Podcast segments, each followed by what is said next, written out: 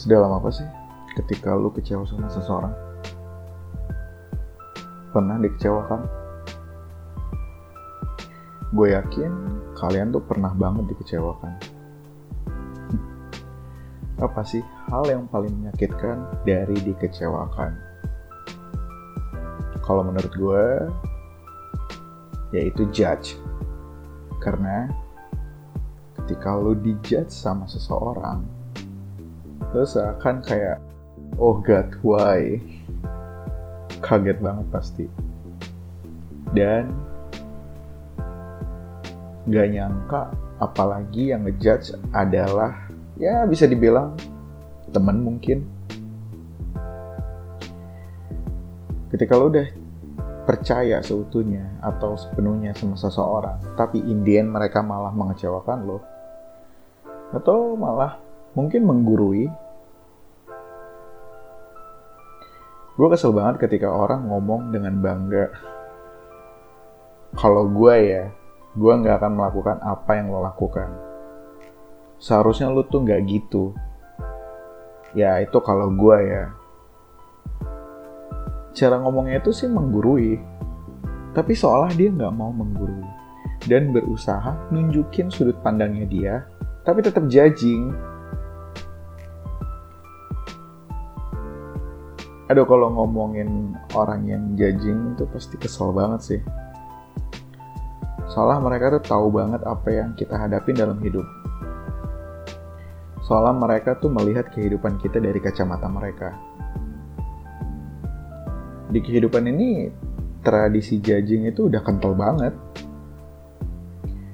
Dari kecil bahkan sampai ke tahap kita udah mau punya anak atau bahkan udah punya anak. Contohnya nih, waktu kita kecil, kita gagal sama satu mata pelajaran yang berujung keluar kalimat, kamu tuh bego banget emang gak akan bisa kamu mata pelajaran ini. Itu dari orang tua kita sendiri yang ngomong. Sampai kita beranjak dewasa, orang lain yang ngejudge kita. Gila lo, lu suka nonton beginian? Gak heran sih gue. Wow. Hal kayak gitu ngebuat kita kecewa banget sama sudut pandang manusia di sekitar. Mereka berpikir mereka tahu kita, tapi mereka sendiri nggak tahu apa yang udah kita alami. Dan hampir beberapa cerita kehidupan orang-orang bilang kalau orang nggak bisa melangkah untuk menjadi berbeda karena mereka takut dijudge sama sekitar. Kerja apa kamu? Fotografer. Emang fotografer ada duitnya? Wow. Kerja apa kamu? Saya freelance. Oh, pengangguran. Waduh,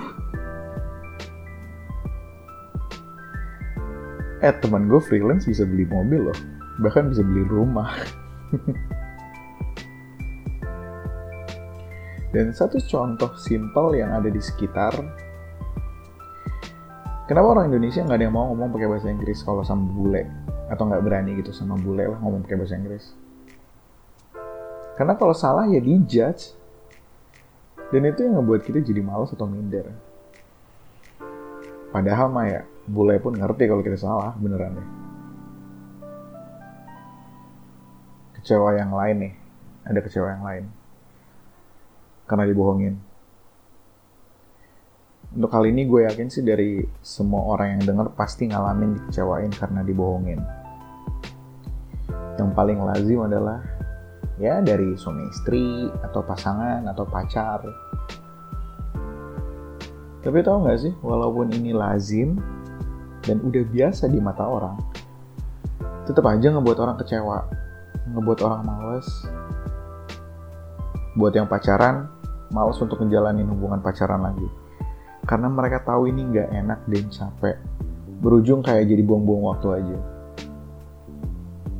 Terus untuk suami istri, hmm, gue yakin ada beberapa hal sih.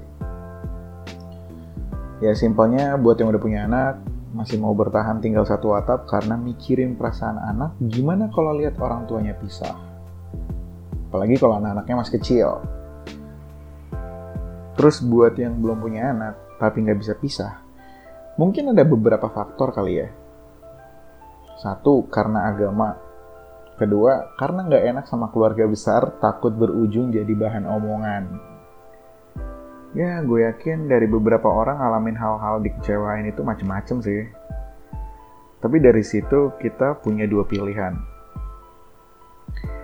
Entah bangkit maju atau stay bersama kekecewaan yang ada.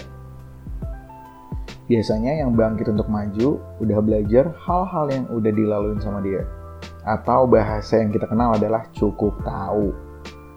Dan buat yang stay bersama kekecewaan itu, silahkan nikmati. So, gimana hari ini?